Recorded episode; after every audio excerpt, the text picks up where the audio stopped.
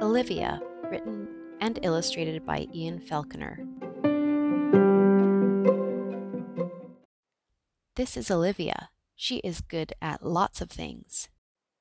She is very good at wearing people out. She even wears herself out. Olivia has a little brother named Ian. He's always copying. Sometimes Ian just won't leave her alone, so Olivia has to be firm. Olivia lives with her mother, her father, her brother, her dog Perry, and Edwin the cat. In the morning, after she gets up and moves the cat, and brushes her teeth, and combs her ears, and moves the cat, Olivia gets dressed. She has to try on everything. On sunny days, Olivia likes to go to the beach. She feels it's important to come prepared. Last summer, when Olivia was little, her mother showed her how to make sandcastles. She got pretty good. Sometimes Olivia likes to bask in the sun. When her mother sees that she's had enough, they go home.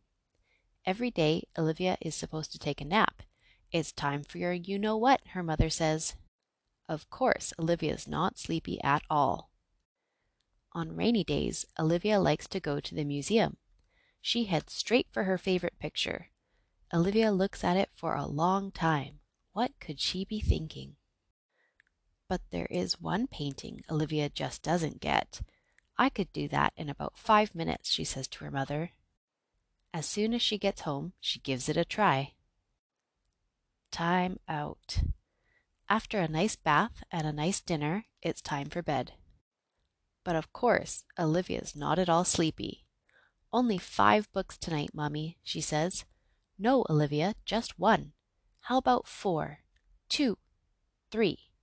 Oh, all right, three, but that's it. When they've finished reading, Olivia's mother gives her a kiss and says, You know, you really wear me out, but I love you anyway. And Olivia gives her a kiss back and says, I love you anyway, too.